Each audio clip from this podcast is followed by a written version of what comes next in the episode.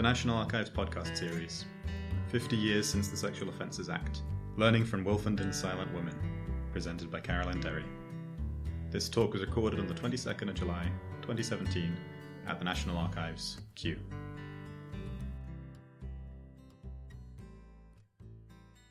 So, as we've heard, as well as being the 50th anniversary of the Sexual Offences Act, this year's the 60th anniversary of the Wolfenden report, which laid a lot of the groundwork for it.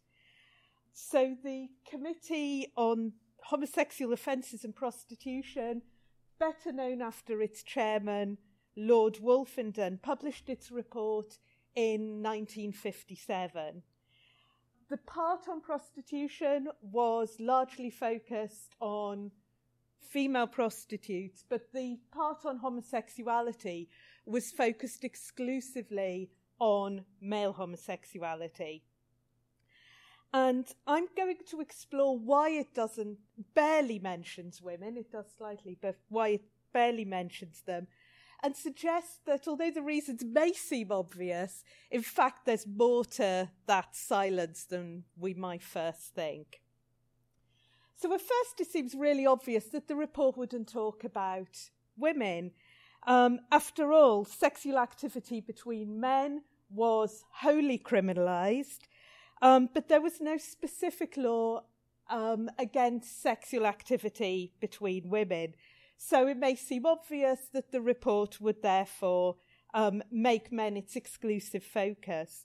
But the reality was actually um, a bit more complex. So Wolfenden's terms of reference were to consider the law and practice relating to homosexual offences. Um, the government probably assumed it meant male offences, um, but that certainly wasn't specified. The term homosexual itself wasn't a legal one, it didn't appear in the law until the 1967 Act. Um, and in fact, the report included a table of homosexual offences in which it listed, amongst the others, indecent assault on a female by a female. That offence not only made non consensual activity between women illegal, but also imposed an age of consent, for example. All the same, the offence was dealt with and dismissed in a short paragraph of the report, which concluded We have, however, found no case in which a female has been convicted of an act with another female which exhibits the libidinous features that characterise acts between males. now, what it was, to be fair to it, what it was talking about was the actual prosecutions they'd looked at, where most of the prosecutions against women for indecent assault were for aiding and abetting a man.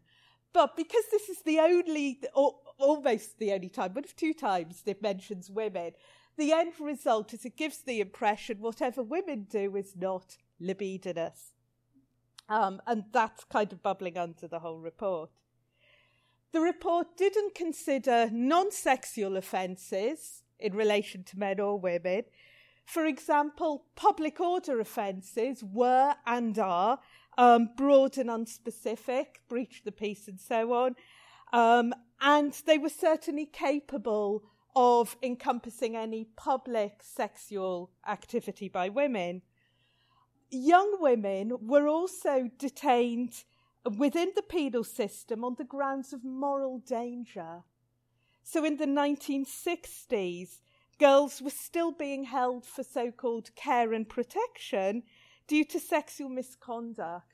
So in 1960, just after the report came out, almost two thirds of girls who were committed to penal institutions, so held in custody, had not been convicted of a criminal offence, compared with about 5% of boys. So there was this kind of penal coercion of girls, women, but Wolfenden doesn't touch on it. So, sexual activity between women wasn't outside the law's reach, but obviously the regulation was much more partial and piecemeal than the blanket criminalisation of sexual activity between men. So, did that mean that no one in the Wolfenden Committee's hearings felt the need to talk about it? if we look at the published report, our answer would probably be yes, no one's talked about it. But here in the National Archives, as has been mentioned, we have the written memoranda which were submitted, we have the transcripts, files and files of transcripts of oral evidence from various witnesses heard and questioned by the committee. Um, and when we have a look at what that says, a rather different picture emerges. So, first, there was lots of evidence put forward which referred to sex between women. Um, it came up again and again, both in expert evidence and in um, direct and indirect evidence from gay men themselves. So, either gay men who had contact with the committee or who had spoken to bodies which then spoke to the committee. They're referring to the law on sex between women all the time. So, it appears in the expert evidence, it appears in the oral evidence, and that's all here in the archives. And I think some of it's probably at the back of the room. So, the Medical Women's Federation wrote a lengthy analysis of sexual activity between women, which was included in the British Medical Association's memorandum. A variety of other witnesses included shorter discussions, and the committee members discussed the issue with witnesses in their closed oral questioning repeatedly.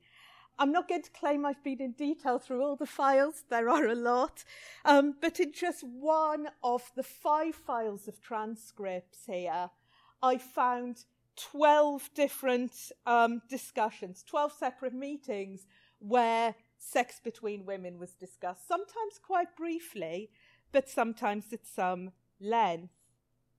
So many of the witnesses emphasized the same point. This point kept coming up again and again the inequality in the law between male homosexuals and lesbians. It was raised in experts' submissions, but it was also emphasized as a keenly felt unfairness amongst gay men themselves. So, an anonymous homosexual medical practitioner, as he described himself, asked by what principles of justice does the law of Britain permit female homosexuality whilst punishing with prison male homosexuality? Hugh Klare, Secretary of the Howard League for Penal Reform, stated that this anomaly is really one that's felt very strongly. Every single homosexual who came to see us, because the Howard League went into prisons, drew attention to it. It is something that is intensely deeply felt by homosexuals themselves. I believe that every single one of them who came up to us, and some of them were guilty of other offences, they were not just homosexual offenders, brought this point out and obviously felt strongly about it. And his co author, um, a prison visitor, Effie Baker, added if it's presented to the homosexual that there are moral reasons for ruling out homosexual conduct, that completely falls to the ground if it is applied to only one sex and not the other. But the inequality was also emphasised from more establishment perspectives. For example, the Reverend Sherwin Bailey, representing the Church of England Moral Welfare Council, argued that same sex activity between both men and women was sinful although that shouldn't necessarily mean that it should be criminal. He went on, it seems to us, again, quite illogical that lesbianism, which is almost as prevalent as male homosexual practices, should be excluded, especially in view of the pastoral evidence that we have of the most undesirable effects, indeed socially more undesirable, one might say, than acts between men. And Canon Demant, one of the committee members, responded, I would like to know a lot more about that. So the interest is there. And the canon wasn't alone in his curiosity. At various points, when such evidence was raised, the committee were particularly interested in trying to pin down the prevalence of lesbianism as compared to male homosexuality. And their thinking seemed to be that if they could say male homosexuality is a lot more common, then that would be a justification for difference in the law. That wasn't what they got from witnesses, though. The evidence was really contradictory, but a lot of witnesses were saying, no, one isn't more common than the other. So, two doctors from the Tavistock Clinic pointed out that in their memorandum, quote, we in fact stuck our necks out and said we regarded them as equally responsible. There should be considerable equality in treatment. And from the point of view of social harm, the lesbian can do as much harm as the male homosexual. So, there were two key related themes raised by multiple witnesses. First, lesbianism was as harmful as male homosexuality. There isn't much suggestion that it might be okay, let alone a good thing, but the harm is equal. And the second theme is that the difference in the law between female and male homosexuals was unjustified and unfair. So it's this consistent theme throughout the evidence, giving us the obvious question well, why is none of that in the final report? Well, again, I'm going to suggest there are two reasons behind this. First, a basically practical one that to raise the issue of unfairness um, between women and men would have undermined the approach and the recommendations of the Wolfenden report. Um, but secondly, that silence about lesbianism was really not an accidental thing, it was a deliberate policy within the English legal system, especially the criminal law. So here the report wasn't going out on a limb, it was following long standing English tradition. So, to start with the first issue, how would mentioning lesbianism undermine the report's recommendations? Well, quite simply, because they were based on privacy, not equality. Wolfenden never intended to radically disrupt the law, it was suggesting cautious reform of it, advocating non interference with private behaviour however offensive, Wolfenden was careful to point out, however immoral or offensive that behaviour might be. So it's okay in private, but it's not a good thing. So the committee was very much not advocating equality. But that was exactly the standard that these witnesses were using.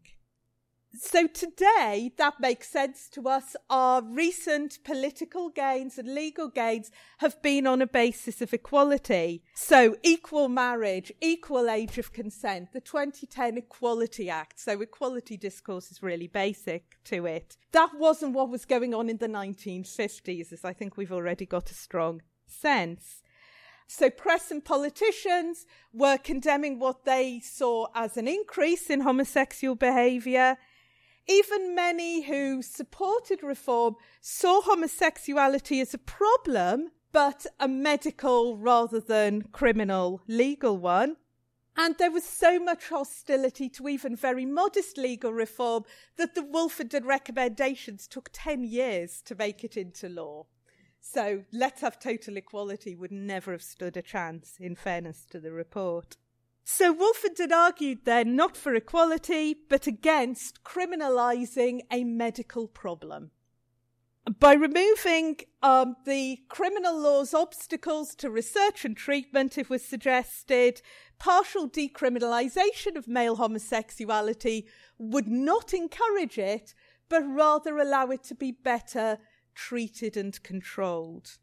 So, as Jeffrey Weeks has put it, um, the unifying element between stricter legal controls of prostitution and a more liberal approach to male homosexuality was the belief that by ceasing to be the guardian of private morality, the law would more effectively become the protector of public decency and order. So it's very much about public order. So for the report to repeat the, what the witnesses were saying about equality and the lack of equality would really have done nothing to support its recommendations. So the witnesses' arguments that there was unjustified inequality were therefore silenced. And in during the hearings as well, very often when witnesses raised this, somebody or other from the committee would point out that if inequality was the issue, we could make gross indecency between females a crime, and that would bring equality just as easily as decriminalising male homosexuality. So, a very clear warning there try your equality route, it'll be worse. In fact, the equality argument the comparison does sneak into the report at one point, but not in the criminal context. Addressing the argument from some witnesses, notably the Law Society, that male homosexual behaviour has a damaging effect on family life, the report accepted it's often true, with homosexual behaviour by husbands breaking up marriages or preventing a man from entering marriage at all. And the committee deplore this danger to what we regard as the basic unit of society. But they go on to say, Cases are also frequently encountered in which a marriage has been broken up by homosexual behaviour by the wife. And no doubt some women too derive sufficient satisfaction from homosexual outlets to prevent their marrying. But they quickly go on to say marriage is also disrupted by adultery and fornication, and those are not criminal either. So they very quickly say, and look, look, heterosexual things aren't criminalised either. Let's compare gay men to heterosexuals not go down the equality route. So, very careful then not to raise equality because that's not their approach. But this idea that the best way to deal with sex between women is to say nothing about it is also, as I've said, a very long standing approach in English criminal law. The English criminal law has long dealt with sex between women primarily by keeping it a secret. So to give some to give some edited highlights of that approach.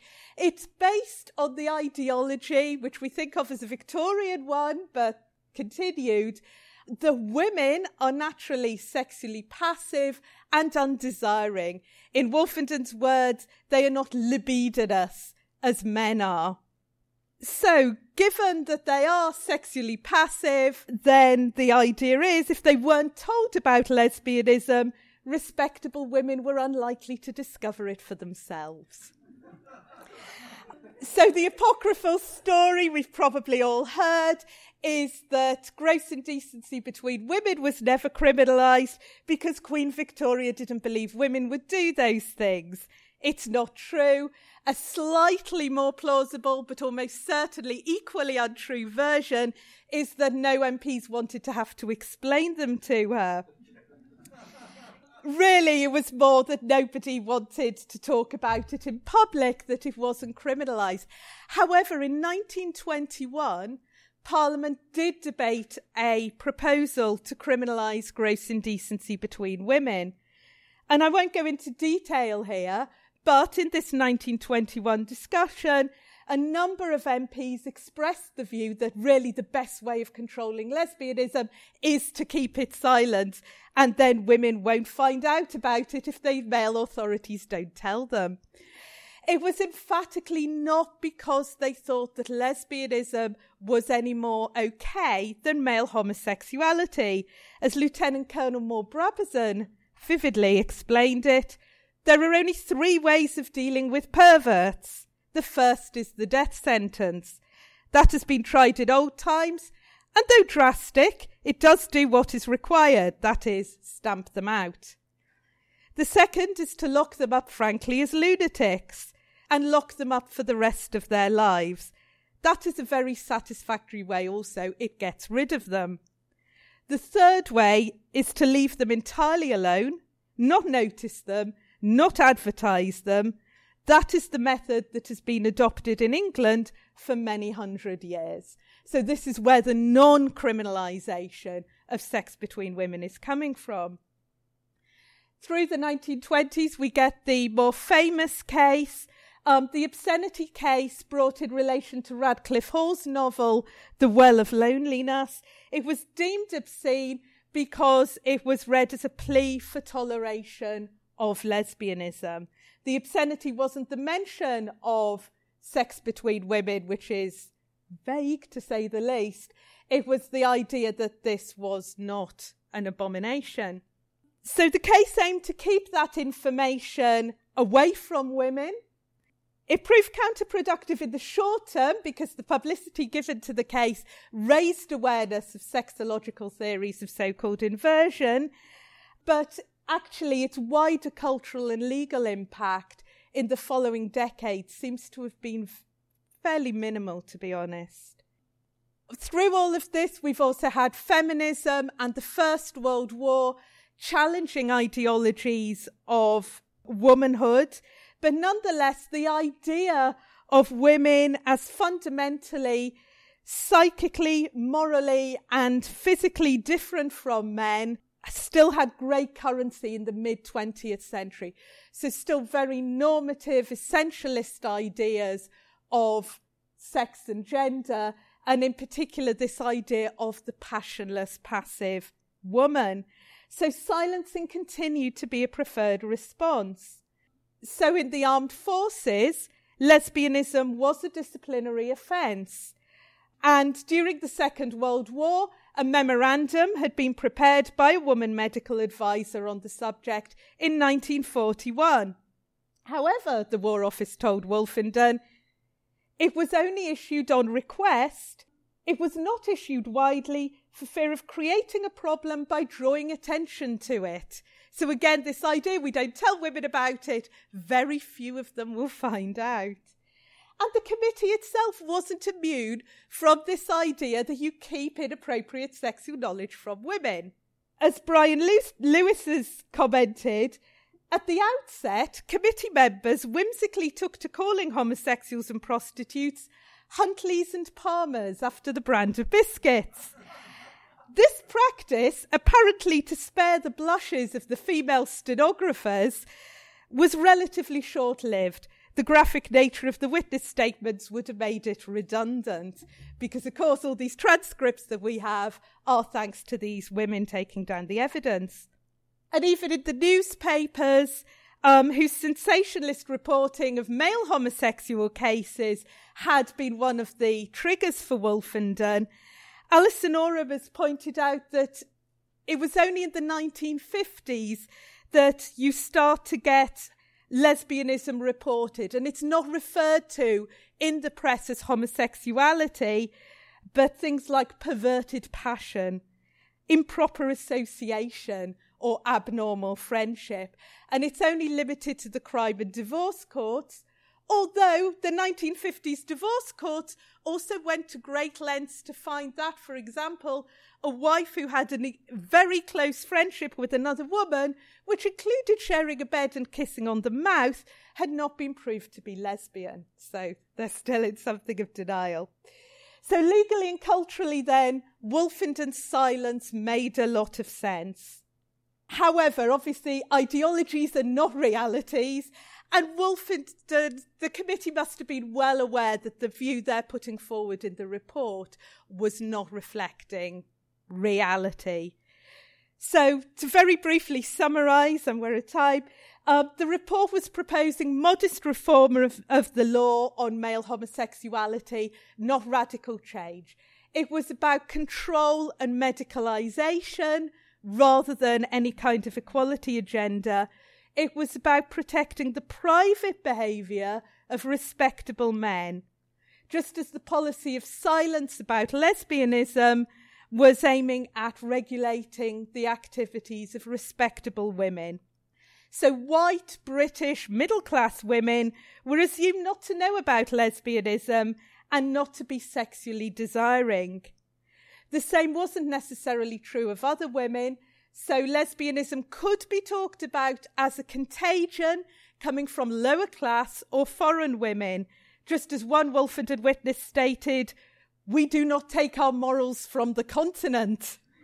Um, so, so the invisible woman of Wolfenden was implicitly the respectable white middle class woman, the same section of society whose men formed the image of the male homosexual to whom Wolfenden gave it so very limited support. As Brian Lewis concludes, the committee did not solicit the point of view of the flamboyant queen, working class trade, bisexuals, and pro- promiscuous cottagers. The right type of homosexual in the right type of domestic social environment was going to get the nod and no one else. So, public, legal, and official discourse were primarily concerned with a very narrow section of society when it came to men, and sometimes only by silence and implication to women as well. So, Wolfenden's silences around women and sex between women didn't reflect the reality of the evidence before the committee, but the archives here do allow us to go behind that published report and to re-evaluate the absence of lesbians and women in the report and to see if it wasn't an accidental absence, even less one born out of ignorance of female homosexuality. It was a deliberate silencing based upon ideologies of sex, gender, race, and class, which informed the Wolfenden report as a whole.